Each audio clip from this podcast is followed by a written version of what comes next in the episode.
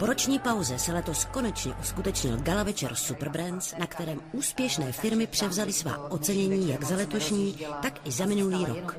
A jednou z oceněných společností ve spotřebitelské kategorii se stala i naše televize Prima tak je to velice zavazující. Je to jako členství v klubu vyvolených z jednoroční platností, takže logicky každý člen takového klubu chce to své členství prodloužit, takže věříme, že byť toto je už sedmé ocenění, že i v následujících letech budeme úspěšní a to ocenění získáme a doufejme, že v, za pár let vlastně budeme moci slavit to kulaté desáté, kulatou desátou cenu, kterou budeme tady přebírat.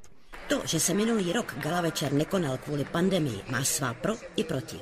A nakonec všechno zlé je k něčemu dobré. Na jedné straně nás zastavil na jeden rok, nicméně musím říct, že na straně druhé nám umožnil realizovat eh, daleko pompenznější letos, letošní gala večer u příležitosti oceňování Superbrands hned za dva ročníky 2020 a 2021. Eh, program jsme se snažili naplnit eh, spoustou zábavy a humoru, právě proto, abychom se konečně odprostili od té doby eh, covidové a pandemické, která byla velmi dlouhá. Superbrands udělal i ceny speciální a přesně takové ocenění si za charitativní činnost odnesli konto bariéry, a za osobnost roku 2021 manželé Vlčkovi, kteří věnovali 1,5 miliardy korun na vybudování hospicu pro těžce nemocné pacienty a navazující paliativní středisko.